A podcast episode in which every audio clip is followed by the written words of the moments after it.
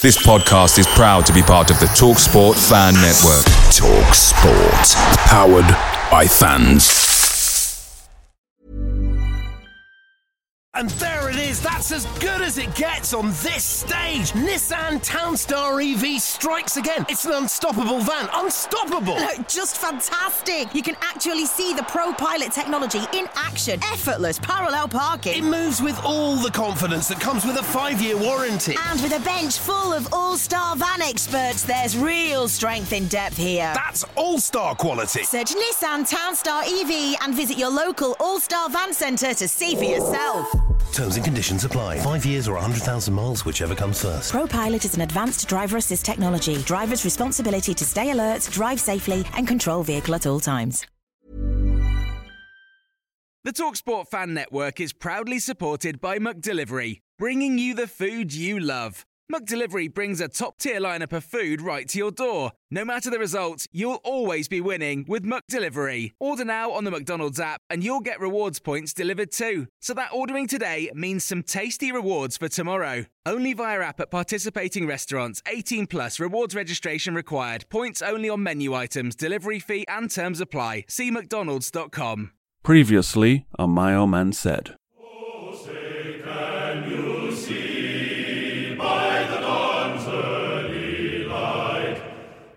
Hey there, Villa fans, this is the voice of your god, Randy Lerner. Message to Doctor Tony. Y'all still owe me my millions, Tony. My final payment's due. You know the deadline, automatic promotion by the fourth of May. It was what you promised me and your sycophant followers on social media, and don't you forget it, Tony. I was already kind enough to let you delay payment by a season, get your house in order, but Jesus Christ, man. So contact my new financial advisor, Christopher Samuelson. You've heard of him, and he'll inform you of the interest you'll now be paying until the playoff final is decided. It better only go one way. It better fail to get promoted, Tony, and Recon will have to sponsor the Villa Park toilets and car park to cover the extra interest you'll have to pay me, boy. Over and out. Lerner, out. Fox out. Elmstead out. And the home of the brave. When I go home late at night, this is a song that I really like to sing right now, so I'll play it for you. It's uh, called My Old Man.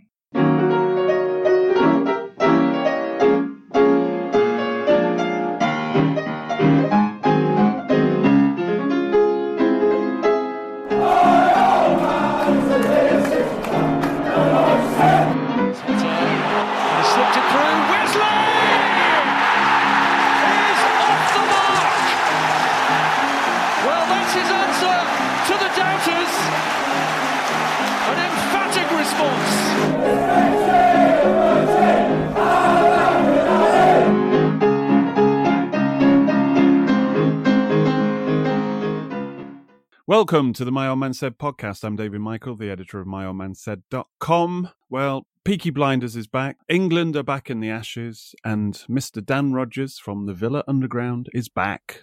With a vengeance. House. I'm back. We're winning. He's killed all the other presenters. They're nowhere to be seen. it's it's the return to the uh, the golden duo. It is the dream team.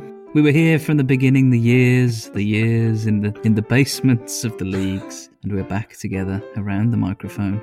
Talking about Villa's first victory in, is it sixteen attempts in the Premier League? In Premier How League games. Grealish no, I mean... broke his run of twenty Premier League games. I think there were twenty losses in a row. twenty it? losses in a row, yeah. Which is just, yeah, it a, was, it's just a curious statistic. It's just... It was a quirky one, wasn't it? Because it was spread over uh, it was spread over the those, that terrible time we do not talk of, and uh, obviously yeah. the three years that have gone since. But uh, it's a nice quirky stat to have, have laid to rest. And also a, a fantastic atmosphere for a league game. It was like something I hadn't seen for... I can't... I'm trying to pick Since a league Wembley? Game.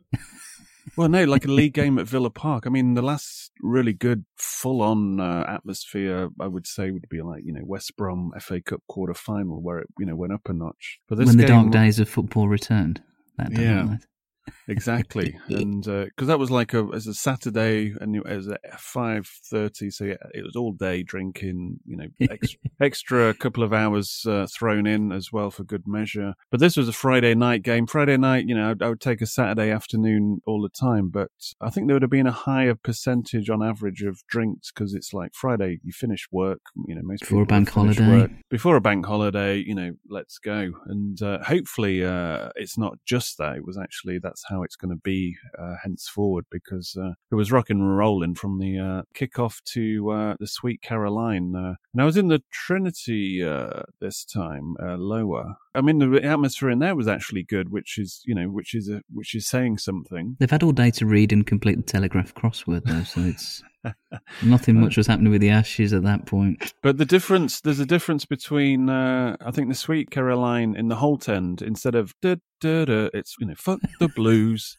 And in the Trinity, in the, in the Trinity end, it's still, nah, nah, nah. There's the, the fuck the blues isn't there quite yet. It'll come, it'll come. I, I did meant to, mean to ask you, actually, because uh, I know you have a real disdain for the phrase, under the lights of Villa Park. we, and there was a lot of that going around on Friday, and I wondered whether whether, uh. whether you'd been triggered, or whether this was, we were a long way from under the lights of Villa Park versus Rotherham. So this felt more like a Premier League game to me. Yeah, if, well, it felt more like a like a European game, but I think because there was something at stake straight away, like we needed mm. our first points. We and needed I think it. That's why the supporters were fired up. So is the uh, phrase allowed? Is that is that does that meet the? No, I, it's, I think it's a marketing thing. It's, it's still it's something that got it's European nights, but it got diluted to under the light. We, we become part of the park. It was one of those many phrases that. Yeah. So unless somebody can find me evidence that this is real, under the lights is real, solid, old school Villa talk from uh, years gone by, then I'll stand corrected. But uh, email I think David at myold man said dot com. I think it's European. I think it's European nights, and it got diluted along the way by the marketing team. The marketing team, who obviously, uh, by their last tweet that I saw, where they came out with this wonderful stat before. We've had one thousand seventy-three or whatever the figure was, goals mm. that have never been scored by a Brazilian, and our last two goals were scored by Brazilians for the first wow. time. Well, in, in itself, it's uh, that's because we've never had Brazilians before, unless you count the Scottish Cafu. But Chris Bird's had a Brazilian. But the fact is, it's actually wrong, because as I quipped on uh, Twitter, they must have been one of these uh, people who uh, that leave the Villa marketing team to uh, beat the traffic, because uh, Mister El Ghazi scored. Yes, uh, and since I uh, since I last checked his passport, it wasn't Brazilian. No. So not only. It's like someone had drafted the tweet, basically, and going, oh, I just need to send it. Yeah, it was good. Time this up for, when shall we send it? Sunday, uh, five o'clock. Yeah, I'll put that one in for that. Oh. Anyway, by the way, uh, I'm still recovering from yet another cricket miracle uh, that England have performed after a yes. fucking atrocious first innings, which... Uh, made you just want to give up cricket altogether. What was it? Everyone Six- had given up, as we were yeah. saying off air. Every- anyone who says they were tuned in expecting what happened to happen is lying. Everyone was ready to bag them out again. Yeah. You know, unbelievable what happened, to be honest. I checked in uh, early afternoon expecting it to be over. Just, just a you know, morbid curiosity, you know, to see what they. You were looking for end- heartbeat, weren't you? What, what they actually, what they actually ended. Shit.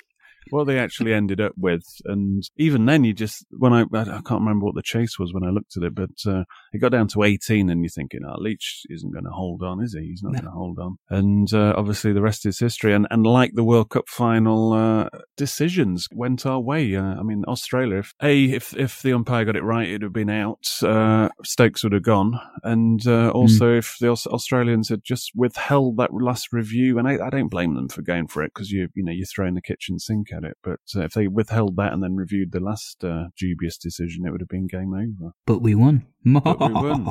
But Jack Leach, I mean, he, he was in the crease for uh, an hour, for sixty yes. minutes. No, not sco- allowed to play any cricket at any point.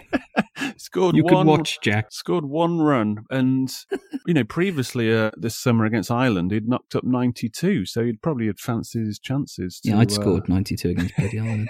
Yeah, well, they bowled us out for another disastrous total as well. So, uh, so uh, the game is alive as we speak, uh, and it makes me feel uh, like that last day that I went to at Edgbaston, where we couldn't even hold on uh, until you know barely dinner got time, over, barely got over lunch. uh, that actually may- means something if the the Ashes is still alive. I mean, I had a good, good morning at Edgbaston anyway. I managed to collect purposely, because England didn't hold on and, and give us a good, decent afternoon's cricket for twenty-five quid. I had to purposely go around and collect ten plastic cups to get ten pounds back off the... I mean, stealing them off the patrons before they finished their drink was a little extreme, I thought, but... The principle stands. Well, no, I was up in the, uh, what do you call it, the skyline thing.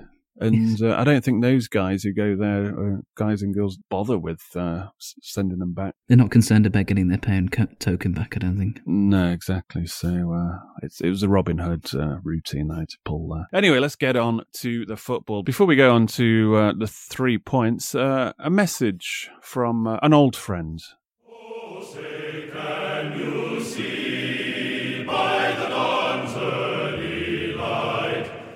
Hey there, Villa fans. This is the voice of your god, Randy Lerner.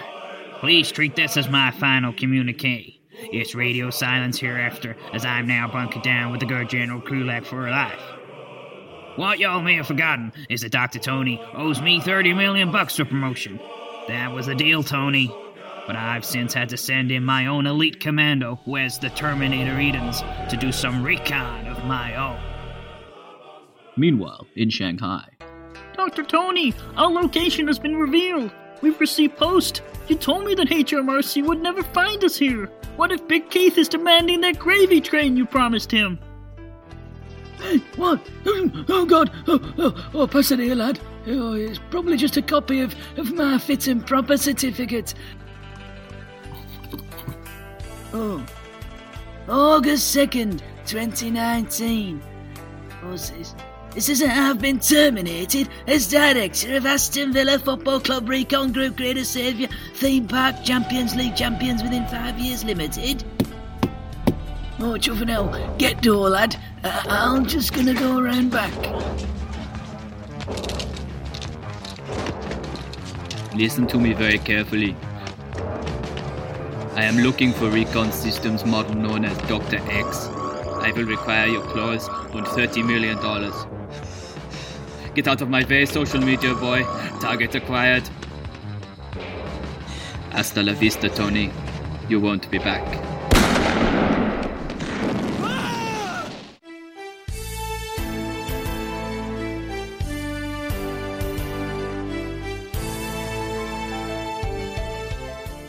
So, uh, Mister Tony, finally terminated. Well, he was terminated last summer, really. I remember when I uh, when I went to meet the uh, the owners. Were they looking for someone to show them to the headquarters of Recon Group, and you just happened to be Recon Group? Mm. Uh, no, I don't know the direction. Sorry, sir. Uh, no, uh, they uh, they sent the fan consultation group members a letter. Good, good P R by them. Now, and then mm. I had a meeting the next day, and. Uh, I asked uh, Wes Edens because the Milwaukee Bucks uh, essentially had, when he started off with, with them, they had a three-way ownership uh, set up there, and now it's a two-way uh, deal. And I said to him from, and it was a loaded question, obviously. It's like this podcast, really, isn't it? Yeah. We just haven't told Bud yet. Oh, cut that out. Three-way just didn't work, did it, really? No, it's not like the true Geordie. I mean, the... Uh... Google that at your peril, folks. Yeah, if you know the true Geordie, he's, he's obviously had an interesting time, but uh, he handled it very well with his uh, comeback video, I, I must admit. Uh, in those situations, you just own it. Mm. I mean, he's fortunate to have a, a that certain kind of persona. Uh, if you were a bit more... Uh... If the revelations that came out about him came out about you, can I handle your P R if that does happen? Well, you, just, you would just dig a bigger, bigger grave, wouldn't you?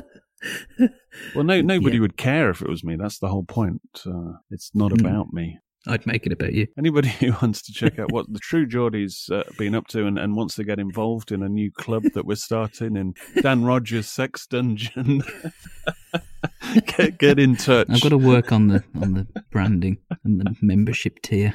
Yep. Uh, anyway, we, so Doctor Tony, uh, sorry, uh, at this meeting, uh, I asked uh, Wes, I don't know how we've gone from sex dungeons to talking to, talking to Wes Edens.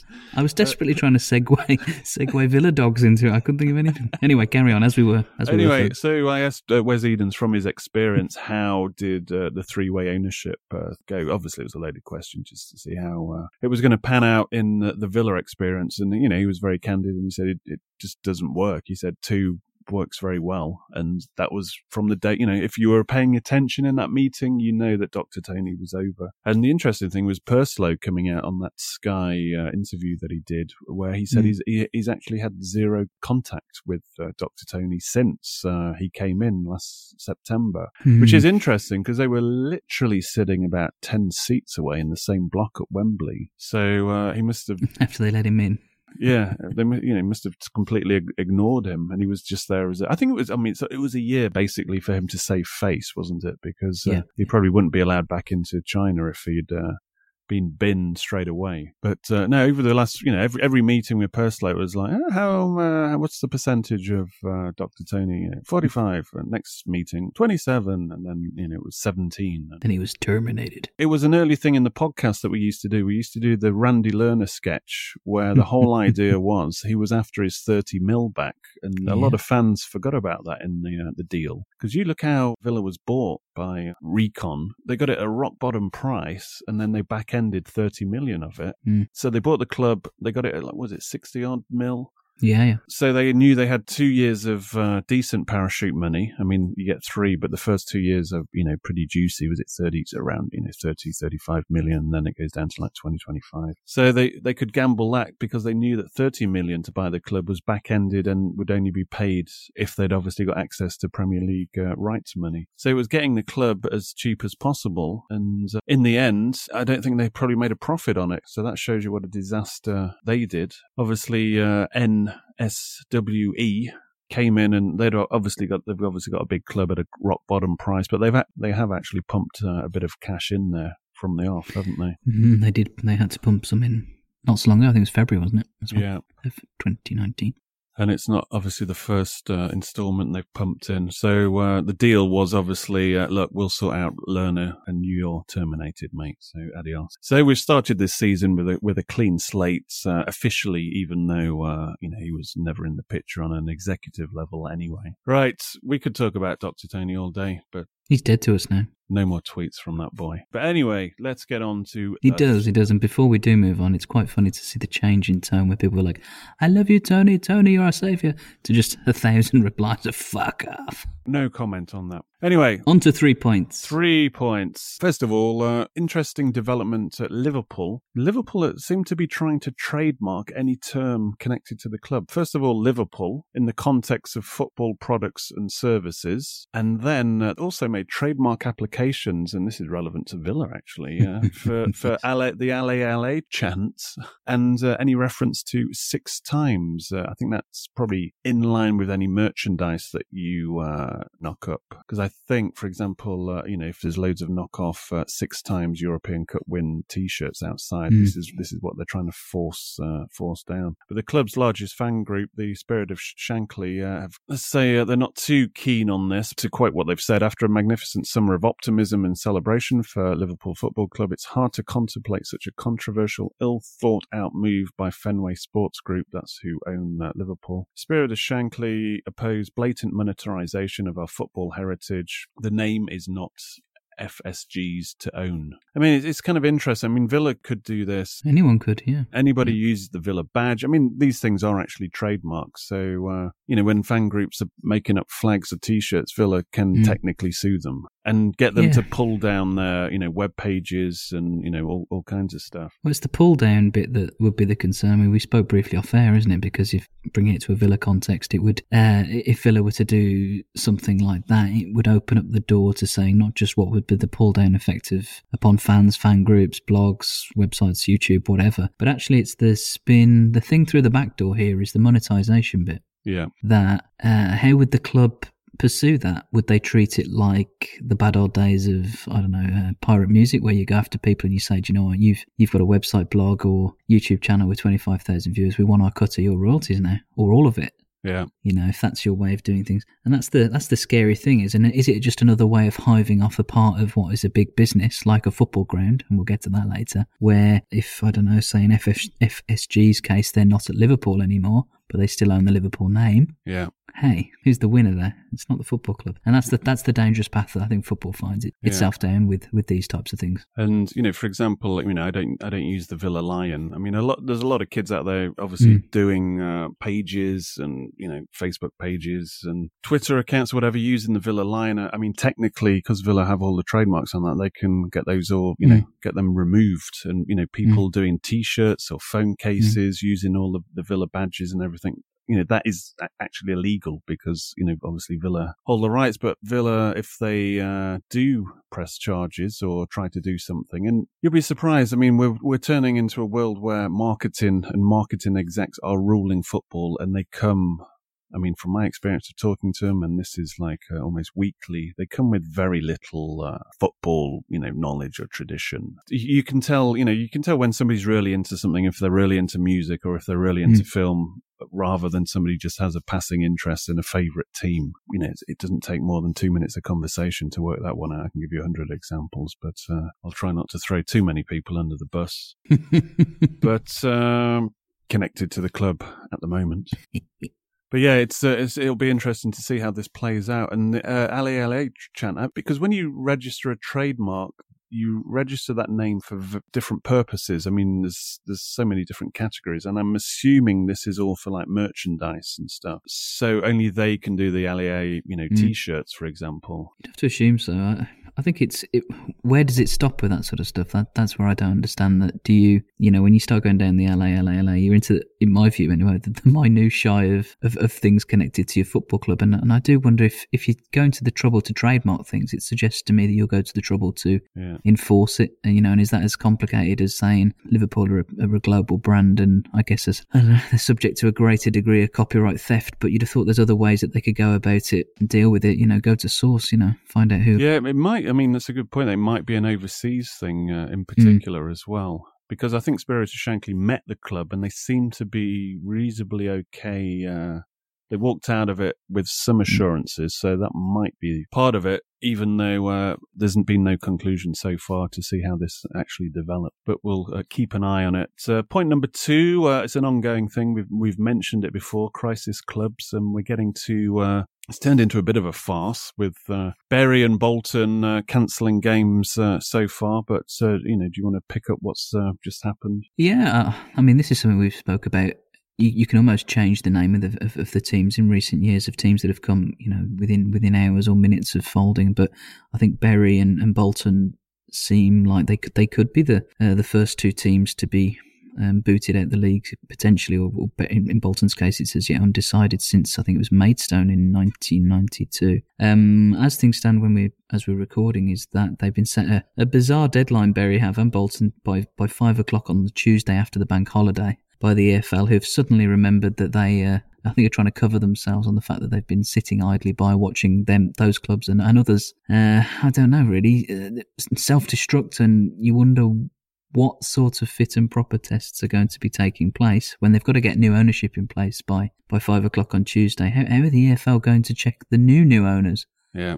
You know, in my line of work, I do a lot of due diligence on people, and they they do due diligence on me. Yeah. And they don't do it on in between a bank holiday Friday and a Tuesday at five o'clock, in my experience. So we have a better understanding, I think, as, as Villa fans now of of how of the E F L's clunky ways of working. And I think um, my view, I can't say it's the view of anyone else, but my view is the E F L is um, trying to position itself here as the barometer for. That they, they can be trusted to measure clubs, and they are upholding the rules. But I go back to what I said at the outset, really. How are, how are clubs like Bury and Bolton, Bolton particularly, given you know the vast wealth gone, that's gone through that football club, and the very public and open book exercise that you can do on these teams and who who are in and around them and trying to buy them and who've been involved with the financial side? Where have the E F L been in, in this process? Why does it yeah. why does it come to the point that these t- teams are going to be wound up? It's something they, they could have addressed last season. Uh, I mean, there's also people have said that they could just relegate them now and uh, you know stop with all this messing around for this season, which will give them you know x, x amount of months to get their, their house in order, I suppose. But they could do. I think that the. I mean, we don't need to go any great depth on this, but it's what. A couple of biggies for me. One, it's history repeating itself. You can just line up the Coventries, the Southamptons, and, and whoever. You know, it's happened to them all where they've lost control of things like their grounds, et cetera. But the second thing is that, you know, what, where is the E F L in this? In in remembering that from a fan point of view, that you're just going to punish the people who have co- come and done the damage have gone, and yeah. these are these are the supporters' clubs at the end of the day. They need to be more proactive. You know, I've I've sent a, a letter to the E F L um, last year, and uh, flagged it at the Football Supporters Association meeting about this potential loophole of, uh, I mean, what happened to Villa, and we've we've already just mm. explained it, where a, mm. a team can get relegated from the Premier League, and this fit and proper test, uh, I think it's basically showing you have two years that you can sustain a, a football club. And, mm. uh, you know, as I, as I said to the E F L, but if you've been relegated from the Premier League, you have those two years, if somebody just buys yeah. you then, where you get your parachute payments. So yeah. they're not gambling that much money. And in the case of Villa, there was a back-end final payment as well, which was subject to promotion. So there is a loophole there for a, a two-year gamble. And, you know, it, what happened at Villa? It all blew up in the third year. And this mm. and this is something that should be addressed. It should be like you should, be, you know, if you've a relegated team, then it should be able to sustain a club past that three-year period.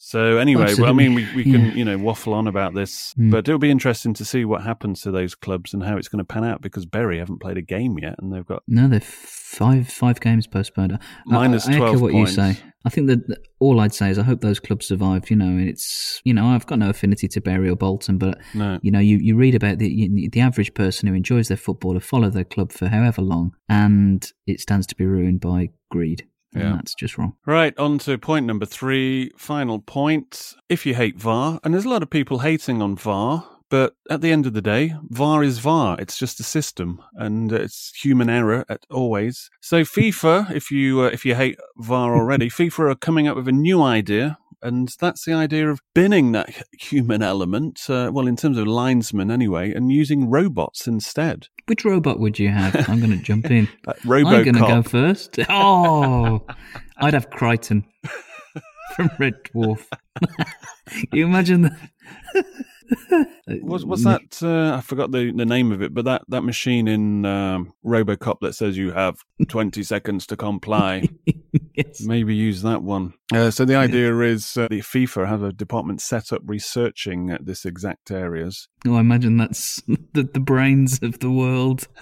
Sepp Blatter's been brought out of retirement. so, so uh, question oh, is like, will they replace uh, referee assistants uh, completely with cameras and computers ruling offsides and throw-ins? Uh, and the, the suggestion is it could happen one day. I know the uh, FIFA president, by all accounts, uh, Giannini Infantino, is a huge advocate of V A R, and uh, he seems to be uh, behind the potential of a growing influence of a technology within the game. So uh, that will be uh, kind of interesting. I mean, the V A R thing, I mean, just in a nutshell at the moment, I st- it's still, uh, in terms of a Villa context, there's been no problem. I mean, I think it's been seamless, as we've mentioned in the last two shows. It's mm. from the experiences of being at the games, it's almost like it's ticking along in the background, and uh, there hasn't been any like major delays or anything like that, or you know yeah. changes of decision. Although I must admit, some of those goals against Everton, I was like, is he offside? That's my always my yeah. first check. I've always got one eye yeah. on the linesman, then the next eye is is, is it far is it far is it so there's that little second bit of hesitation, but uh so you far get lots so of good hesitation hesitation with Crichton down the wing. Could you imagine all of the all of the tomfoolery we could I can't think of any other robots. I'm trying. Well, you could have R two D two. Or C- what about C three? Oh. C three P O would probably be good as well. R two D two on one, on the left and Crichton on the right. You would never get a... Well, there's oh, there's, there's yeah. one for uh, the FIFA to uh, ponder. We, we, we might send them a uh, a list of recommended robots to... Uh, they never reply to my mail.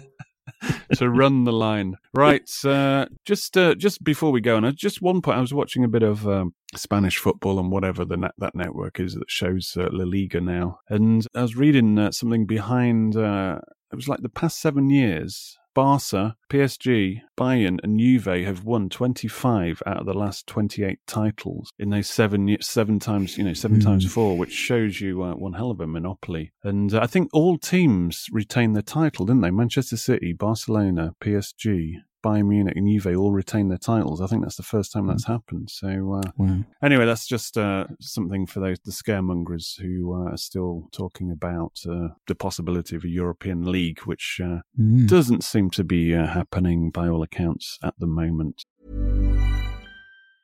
And there it is, that's as good as it gets on this stage. Nissan Townstar E V strikes again. It's an unstoppable van, unstoppable. Look, just fantastic. You can actually see the ProPilot technology in action. Effortless parallel parking. It moves with all the confidence that comes with a five-year warranty. And with a bench full of all-star van experts, there's real strength in depth here. That's all-star quality. Search Nissan Townstar E V and visit your local all-star van centre to see for yourself.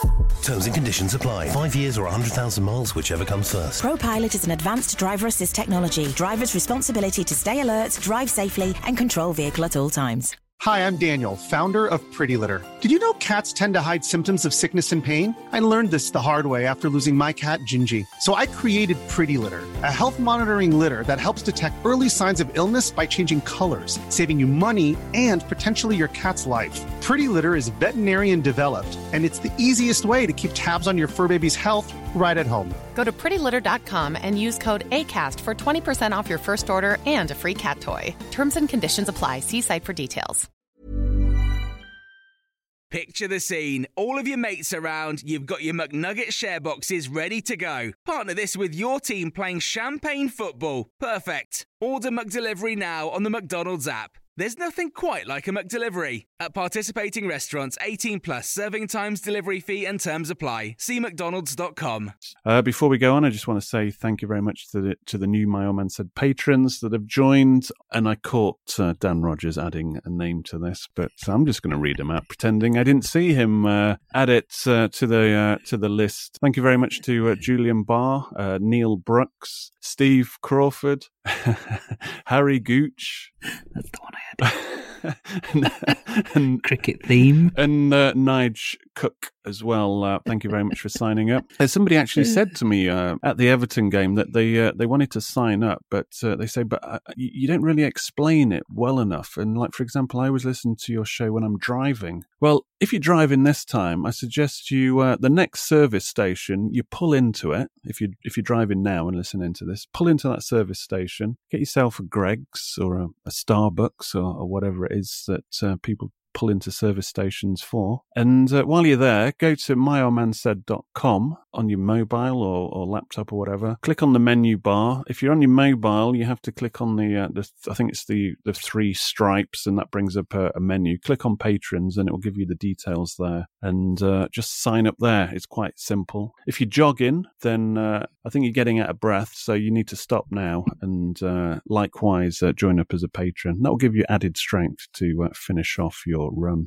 And also access to bonus podcasts, which will be uh, coming your way in the week uh, very soon after this show. Also, uh, I have three uh, copies of um, Shoot's fiftieth Anniversary Annual, which came out this wow. week. Wow, wow, wow. To celebrate fifty years of Shoot, which was, I think it was last week, the actual uh, birthday. They sent me a copy, actually, and uh, the first thing I did was like, right, they better have put Villa's European Cup winning, and yes, they have. So uh, three patrons will have that uh, to look forward to. Right, Everton, most played game ever. I thought it was one of those games where you think, uh, we're just, you know, we've only just been promoted, it's going to be tough, because Everton had, uh, mm. I mean, they haven't lost this season, draw and a win, they've only lost twice in the last thirteen games. Their defence haven't conceded a goal this season, and uh, I think towards the end of last season they were pretty mean. I mean, they've got a decent uh, back line. And you just thought, well, it's, I think it's going to be low scoring this. Mm. In the end, I think we got a bit of luck this time round compared to the uh, the other games, because I mean every goal yeah. seemed to come off Mings or was deflected uh, that we've conceded recently. But this time the blocks, I mean, where where, where do you want to start? I thought I, I thought our game plan was pretty solid. I th- the obvious thing he needed to do was bring Guilbert in. But why was that obvious? Because he he wasn't even on the bench in the last couple of games, and Targett was, and yet Targett was nowhere to be seen this time round. Mm. And Guilbert was there front and centre. I mean, there was people have been talking about uh, Guilbert was, somebody at the Everton game said he was bought for the championship. No. And I don't believe that. I think he's one of those players that he was going to fit in any whichever league we were in. Yeah, I, I, I don't think I don't think Guilbert was the, the reason, if you if you know what I mean, that, that we won. I, I just think he gave us a different dynamic, and it was some of the things that we saw in pre-season that excited us. Yeah. Clearly the reasons that we saw when we scouted him that excited us, but it changed things up a level into the higher tempo that I think Smith prefers to play. I, I think um, Al Mohamed is coming for a lot of criticism the first couple of games that I think is unfair. And, and Wait, has he? Some... I mean, I haven't... I mean, he's, he's yeah. been defensively, he's been solid. I've picked up some... Yeah, well, his, his stats say that he's been solid. I think that... Um, would it be unfair to say that I think certain quarters need a, a scapegoat? uh, yeah, I mean, I, on, on, if, I mean, uh, speaking from this show, which you obviously haven't hmm. listened to the last couple of episodes, so you don't... Obviously, it's all about you and you don't listen to the ones you're not in. But... Uh, yeah. but But uh, no, him and him and Taylor have got the thumbs up, even though we know their limitations. That ultimately, if we're mm. going to be picking up three points in this division, we need more up in the final third from our fullbacks. Mm. Yeah, yeah, yeah. And, and I think that that's where it, it combined the. You know, you mentioned already that, that Mings. I think I think Engels is, is the one who, you know, he's as good as Mings. Um, I think if not potentially um, potentially a little bit better actually overall, a bit more composed. Yeah, I'm going to go there. I'm going to go there. Well, um, can I just finish on Guilbert first? Uh, the, no, the, the cup- he's rude. One thing mainly, his bullet runs, which uh, mm. I don't know if they're lost on people who are watching it on T V, but he would do these like sprints at like top speed mm. where you just see him surging and. I think he did two or three, and, and Villa players, they weren't on the same wavelengths. Yeah, yeah, yeah. And I'm mm. just thinking there's something to tap into, that out. But yeah, that'll come. Won't the it? Mings, as as he did last season, the Mings cross-field ball that Engels can't yeah. do, by the way. Yeah. And, you know, get latch on to that bullet run from... Uh, Guilbert, and uh, we could have a, a little secret weapon up there. But I was I was surprised that none of the Villa players seem to be on that uh, wavelength. I don't know if they know he can do it. No, uh, well, there's, there's that, isn't there? Obviously, he's just just reappeared, hasn't he? But and, and I think that where that a similar thing I'd say is that is that as and when the players get tuned into players like uh, King Jota, I think that that will be, you know, it was good to see that, that Wesley made that run and, and Jota Jota saw it and picked it for the goal. But I thought there was other moments in the game where, um, and this this will come where. Jota made good movement and was, was playing the space, and people were a bit slow to, yeah. you know, play the triangles and the diamonds and whatnot, where he was clearly trying to, you know, often under with two or three players on him.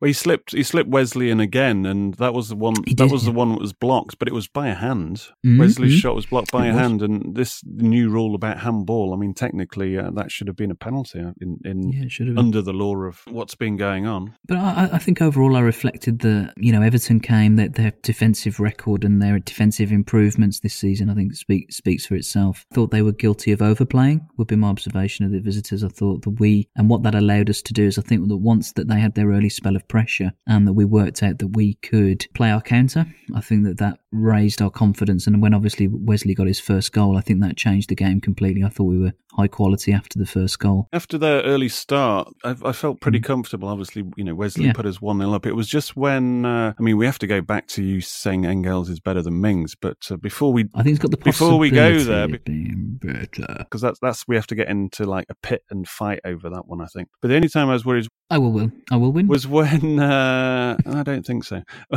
Low centre of gravity. We're now we're now um, doing two conversations at once here, which uh, not many podcasts can actually pull off. They don't have the capacity no, no, no. to do that. But no, when Everton did make their subs, it, ten, it it freshened them up and they made impacts. And I think mm. Iwobi hit the mm. post, and then Theo Walcott. Uh, that was the, what, the probably the best chance they had, and he he should have done better with that. Can I just bag Walcott out? I feel the need. I just need to bag Walcott out here.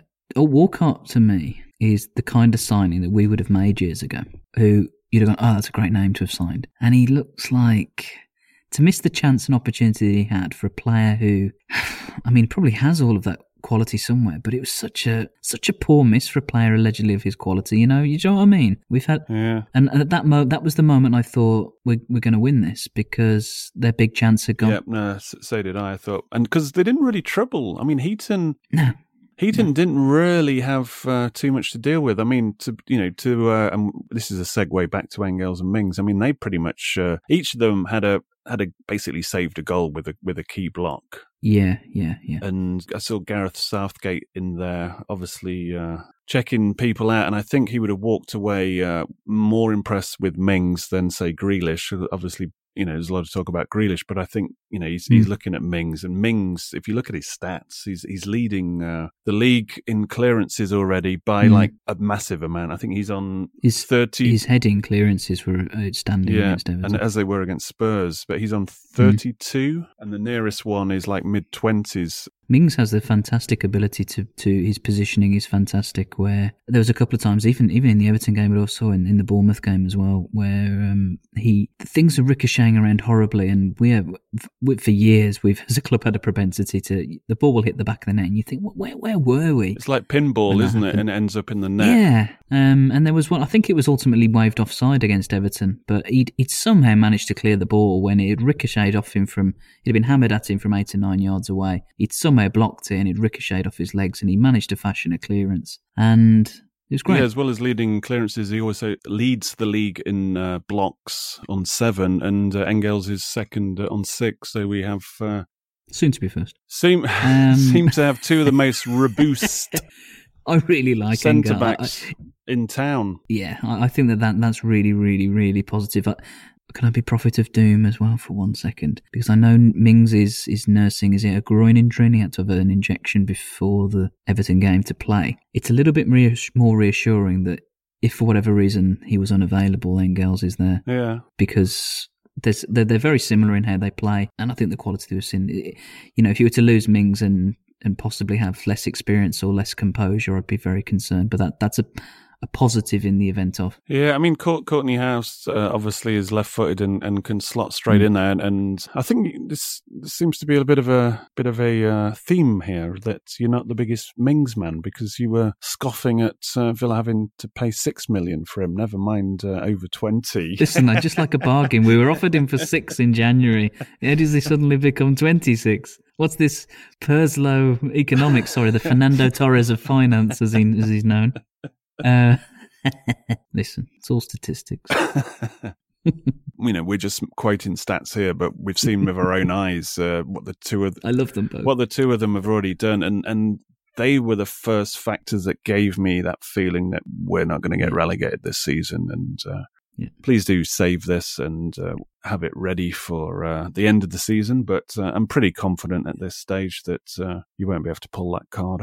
Just finally on that one, I, at the end of that game, mm. when the final whistle goes, both Engels, Mings and Heaton as a trio all mm. you know, gave it the big hugs and uh, the high fives. So, and that to me is the completion of, of that core in that defence. I mean, if it gets through Engels and Mings, then you've got the insurance policy of Heaton. I mean, how Heaton will just kick them down in the penalty box, so we've got that insurance policy.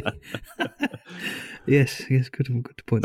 Um, that's that's in his past. That's um, in his past. It's, you know, it's refreshing after how many years have we been blogging and writing and, and podcasting and all this sort of stuff. That I was looking across the team, and I've already mentioned Jota. I think Jota's got the potential to become a, a, a purchase on, on par with McGinn in terms of value. But he seemed out of his depth in the first two games, because my prophecy was this league may suit him better than the uh, the championship. It's a horses for courses, I think, that there's going to be times to deploy him. Yeah. Or not. As we were saying on the podcast before, uh, after those first two games, you thought, hmm, yep. his, his cameos off the bench haven't been that impressive. But it was a different different level uh, against Everton. He was superb. And I think another player who was a different level, who has been perhaps indifferent this season so far, was El Ghazi as well. That I think we've always been a, a fan of his, of not what his potential is, but actually some of his contributions since he's been at Villa Park. He turns up. He turns up and he, he you can never not accuse him of, of not trying hard. And I think that there was no better evidence by the fact that he just bulldozed through a pass that was intended for Grealish and was, fuck you, I'm I'm going to slide on my Not knees into the whole man team. In one sweeping yeah. sweeping motion. And yeah. uh, it was great. I like the way it just kind of trickled in slow motion over the line. Yes, yes, it did. Shame it wasn't the, the winner, because that would have been a bit more dramatic, that uh, slow uh, roll over. T- tickled in. Wesley, Wesley been getting sh- shitloads mm. of... Oh. Unnecessary bullshit. Oh, he's shit, he's shit. Uh, everywhere, you know, everywhere you look. Every- it's one thing that turns me off social media is... Well, in the, the stands as well, but that's just people being sheep-like yeah. and influenced by social media. And you're thinking, are you actually watching him close enough? Because yeah. his strength, his hold-up play... I mean, the first game, granted, he was going down a bit early because mm. I, I don't think he realised uh, he was in England, and uh, that's kind of frowned upon yeah. in uh, in this country. It's one of the only things we have still. We've got Brexit to look forward to, I keep telling telling you, I've got a party arranged, streamers, Boris Johnson face masks, only...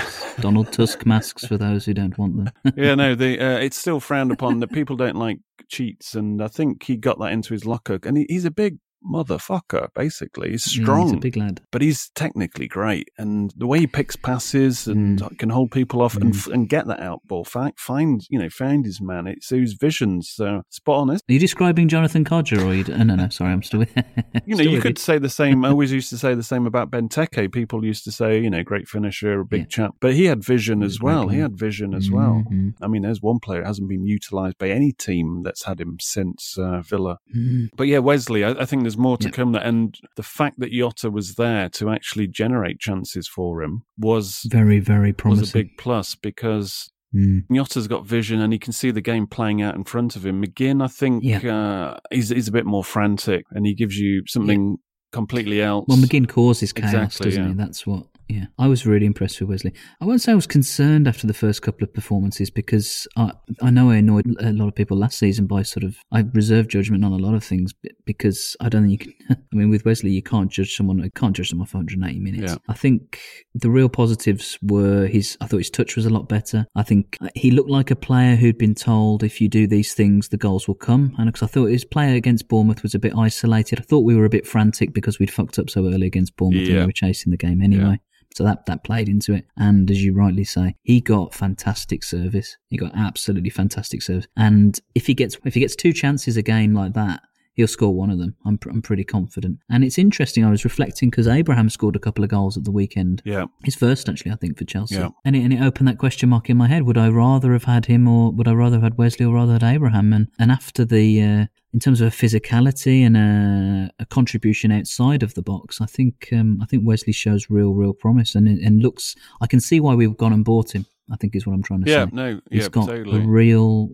A real broad range of, of strong attributes and a finish in him yeah, too. I think Villa would have had another striker. They had one in mind, but it just didn't work out in terms of uh, yeah. fee. And mm. just going back to uh, there's a couple of times when Taylor was in positions to mm. get that final mm. ball in it, and it just didn't work out yeah. for him. And that is the strong hand of Targett. Yeah, H- having seen him for Southampton, what he's doing good, he's getting past the uh, the opposing fullback and putting in dangerous deliveries. And we just needed mm. we needed something else as well as what Jota was uh, serving we up. Did, we did. I think perhaps it, Targett sits into that category of player where, when we were talking about it pre-season, pre pre the start of Premier League season, you could see exactly the reason why he'd been bought because he fits into that style of play and that philosophy that Smith's trying to yeah. embed across the entire team. I actually quite like Neil Taylor as a defender, and he gets a lot of stick from, from a lot of fans, not just our own, I think, for being perhaps bang average. And um, he's he's limited in certain ways. I have to say, going forward, he's particularly limp, and I don't think that's going to improve. But w- w- there'll be games where I think his defensive experience will, will really support us and really help us. And I wonder whether it's is it, are we going to see a similar thing as we, as we've seen with Guilbert, that there'll be certain games where Smith might go, do you know what, it's it's Targett's opportunity to press from that side. Well, well, well Smith we'll Smith is, is is very much drip feeding his new buys in. He, he he's is, not, yeah. I mean, for example, Marvelous is still, uh, he's waiting until he's one hundred percent fit. You would n- Till he's truly, truly marvellous. The man who, uh, at the moment, is ahead of him in the pecking order, uh, Douglas Luiz. Uh, difference mm. to him this time, uh, against Bournemouth, there was a man playing at his own tempo uh, and probably what he was yeah. used to in La Liga, and he obviously uh, realised he had to step it up a bit because it was a bit, the, the game's a bit quicker. And uh, But you You see, he, he only does stuff that he knows he's definitely going to be successful. There's a few mm-hmm. times he reached mm-hmm. in for a tackle and he and he won it. And I thought, oh, he, his timing and his reading the game is, is very good here. Very mature, and, actually. Yeah. Young player. And he got further forwards uh, a lot more this time than against Bournemouth because he, he was mm-hmm. kind of playing that traditional Villa D M who doesn't cross the, the halfway line, uh, uh, Jedinak, Whelan. But uh, in, in this uh, this game, he was he was very much getting up there and supporting, and uh, I think he's definitely going to be a decent player for us. But it, it's interesting to see how Marvelous will fit in now, and if there'll be games where they'll be playing alongside each other, potentially uh, you know, against the I big guns, Liverpool. You're right. Yeah, yeah. I think that's exactly where you'll see the two. Uh, I think the one advantage that, that Douglas Luiz gives us is he is very, very versatile. And I think if unleashed, he could be genuinely box to box. Yeah. As well, uh, he's got that in him. Um, I, the, I'm just going to reiterate what I just said before. I, there are very few players I think I've seen in a Villa shirt in that role as mature, as calm, as and this ability to be positioned well so that you can fire off a pass knowing absolutely it's going to hit another claret and blue shirt. Yeah. That's an art. That's a real art when you're under pressure and sometimes with your back to the to your striker too. And Douglas Luiz's pass percentage was right down uh, from what it was. I mean, it was sixty-six point seven percent, which uh, normally you'd be looking at it and going, what the hell's going on there? But uh, the game in terms of uh, the stats was very much like the, the Spurs game where we had like thirty-five percent mm. possession. And uh, it, again, it was uh, Grealish top touches with fifty-six, and normally, you know, the top guys mm. in his nineties are one hundred. Yeah, yeah. You Scott Hogan's. Mings was fifty-five touches, and I think against Spurs, Grealish was fifty-three and Mings was fifty-two. So very similar template to the game. Mm. But yeah, uh, Douglas Luiz, I, I don't recall him being sloppy in terms of his passing, because as you said, mm. uh, I just remember him against, I think he was playing a lot more safer and slower against Bournemouth for sure. Mm. No, I like the look of him. He, you know, even at twenty-one, he's very composed. Very, very composed. And I think it complements the other play as well that we, you know, make it's unf- perhaps unfair of me to say label McGinn's style of play as as, as chaotic. It, it causes chaos in, in other teams. And I think that it gives a nice Once balance. He starts sticking his ass into people.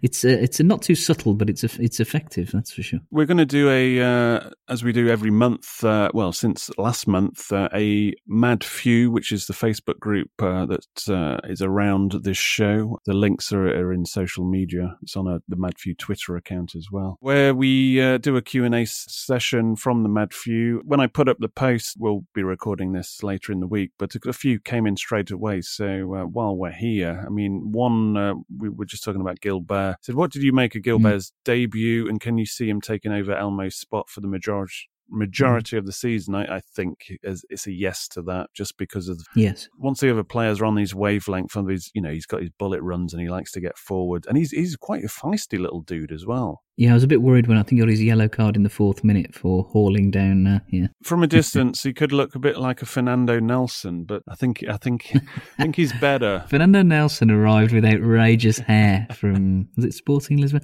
It was the biggest hair I'd ever seen, and it was all upwards. Anyway, like Max Stokes's. So that was Ryan Edgar. Thomas Knight says, "Do you see Horahan as being back up to McGinn and Grealish rather than to Louise as the uh, centre midfielder?" Mm. I think a lot of that, yes. It depends what Marvelous's role is in all of this. But uh, Horahan, yeah, it's, I mean, he, I think Horahan works for me as an impact sub. It's when you look at that Villa bench. At the mm. moment, you're looking at that Villa bench and you're thinking, mm, what's it really offering? But one thing it does have is Horahan. But you just wish Horahan's end product was in the first eleven, because at the moment, you know, I'm I'm not putting mm. money on uh, El Ghazi or Grealish from free kicks. They just don't have the edge that uh, Horahan brings to the party. No, and that is a shame, actually. I think we've we've talked about this a lot, because I think the the early, well, even some of the middle part of Horahan's uh, Villa career, that there's not a lot of love sometimes yeah. for him. Having said that, that he, he hasn't got everything in his bag, and I think that we're just looking back at the Everton game, I suppose. Would I think he would have struggled with the physicality in the middle, um, and those were the games where he really, really struggled. Where in, in the Championship, when uh, you know those singular moments where he, he contributed big time with, especially with dead ball moments. I, I can think of like the last second. And free kick scored against Blackburn and, and things like that, where they really, really counted. But you know, to look, looking at looking down the eleven, it you can see why he's benched at the moment. I don't think that's a slight on him. I just think it's how the status quo's fallen at the moment. Yeah, it was, but it gets to the point where, if we're chasing a game, and we we, mm. we, we alluded to this uh, last week, and Grealish isn't playing well, is Grealish guaranteed to be playing? Because if you've got Marvelous coming into the uh, the setup as well, the competition's at a it's a pretty the bar's at a strong level actually. If Horahan A mm. can't get in the team, you've got McGinn battling with, like, you know, the Brazilian under twenty-three captain, with Grealish like the captain and talisman. Mm. And, And this is a good place to be. Yeah, no, it's a very good, bit, know, very good place is, yeah, to yeah. be. But uh, for example, would you, with ten minutes to go, take Grealish off? Although you need Grealish to win the free kicks mm. for Horan to take, mm. so it's kind of a complicated scenario. And McGinn's probably one of the last players you would ever consider subbing. I, I don't know the answer to this one, either, and perhaps Smith doesn't, because he's been benched. Yeah. For me, for me, I, I don't want it to sound like I'm bagging Horan out. I actually quite like him. I think he's, I think he's got I think he got a lot to give. I, I just really worry. Yeah, I, I think in those games where there's a bit of physicality, I think I'd worry. Having said that, the Premier League, where players get a lot of protection, it does lend me to think that Horan's got a bigger role than perhaps I'm thinking, you know, to play at times. It could be, again, like I said before, there'll, there'll be horses for courses where I think we might scratch our heads a little bit time with team selection. Um, but I wonder if, if yeah, the season's going... Yeah, you've got to factor in injuries, I suppose, as well. Mm-hmm, exactly. And I think that, that that's where this squad depth that we've suddenly got comes into its own. And with Horan as well, you do know what you're bringing on. You know what you've got. I don't want it to sound like limitations, but actually we know all about his his his really good traits. And you know, when he really really struggled in the early part of his Villa career under under Bruce, he he and uh, I think it was him, him or Lansbury were always anchored in front of the defence, and we never saw any of those reasons why we bought him. But you know, where those opportunities maybe present, where we want to go with a, a supporting players for Wesley or whoever else might be there, then he, you know, if you're chasing a game, he might be one to think to bring on. If someone's tiring or injuries. Yeah. Well, yeah, or no, well, that's what normally happens with substitutes, mm. Dan. We're talking about we have squad depth. I think depth. I think that's definitely. We've had squad death. That's Aaron Tishbone. That's definitely the case in terms of uh, midfield and defence. It's just the wings, I think, we're one man short, and uh, obviously strikers we're struggling a bit. Yeah, we're, we're light up front. Aren't we? And we do rely on Wesley uh, firing up and obviously uh, staying uh, fit as well. I mean, if he people are moaning about him uh, in the first two games, but if he got mm. injured, then uh, we'd be seriously fucked. Uh, at this point in time. But uh, going in, I mean, the next game, obviously Palace, and people are thinking, oh yeah, it's a great game to have after getting our first win, and then they obviously go and beat Manchester United at Old Trafford, and s- those people started to disappear in hedges like the uh, Homer Simpson uh, gif. I think every game uh, at, at this yes. state point in time is one that we could easily lose, so uh, rather than saying, oh, we've got an easy patch now, you just take it one game at a time, which is pretty much what Smith did in the run-in uh, at the end of last season. Absolutely. Philip Shaw posed the question, and this is something um, I've seen people moaning about, but I haven't actually seen it. Well, maybe you got more of an idea. Can expected goals as a new stat go away? It's clutching at straws when you lose, and it's taking the shine off if you win with a good defensive performance. I don't see who it benefits other than some I T K obsessed Twitterers. Grumpy old man rant over. Yeah, I think I, I saw it on some coverage. Uh, I just kind of looked over and I just saw it disappear off the screen. Uh, what Philip Shaw's talking about, where they where they give you the expected goals, and this is something that's been in circulation mm. for a few seasons, but nobody's really used it uh, in like mainstream media. What's it been yeah. used on? Is it Match of the Day or Sky? I, I mean, I haven't seen it. I've seen it floating around. I think it, it it's all drawn out of like this. I think it's driven personally by. by the fact that you can bet on anything, and I think that it's just another thing that appears, and it's it's kind of like a, I don't know, inverted commas, an interesting stat that possibly will want, and it appears on, um, I think it does appear on all the mainstream at some point. All that I will say is like shots on target is more of an indication of uh, the pressure mm. that you've actually uh, put on a gamer. I can't speak for you, but having having done this podcast with you for many years, I'm a firm believer that what you see in front of you is how you should judge the game. You know, we, we've all sat through Lambert's possession-based yeah. football. Well, if you're going to judge a game, it's bollocks. At the end of the day, what, what matters is how many goals you scored and have you beaten the, the opposition. And it's football is a simple game. Not Lambert per se, but that just that period where he just, where he went over to Dortmund for a couple of days and came back yeah. as a uh, possession-based team. And they sent him back. And Everton pretty much matched that because they had one shot on target. Yet they yet they had mm. sixty-five percent of their play. Mm. And funny enough, this was Villa's. This yeah. was the second game out of the three where they've actually forced zero corners. Uh-oh. It's like uh, the playoff final exactly. twenty seventeen all over again. But with if Conor Horan's not on the pitch, then corners are a waste of time anyway. Yes, we we don't need them. They're the below us. Exactly. Right, uh, we will uh, run the Scott Hogan touch cam when we have three men on, because obviously Dan cannot uh, compete against himself. So I am the victor, is what you're You are the victor, week. Of course. All yes. other candidates are enjoying their bank holiday uh, weekend, wherever that is taking place. We're enjoying ours no, exactly. together. The candles burnt down somewhat. Dinner's being tidied away. The Villa dogs. Did, oh, did you... like like after eight.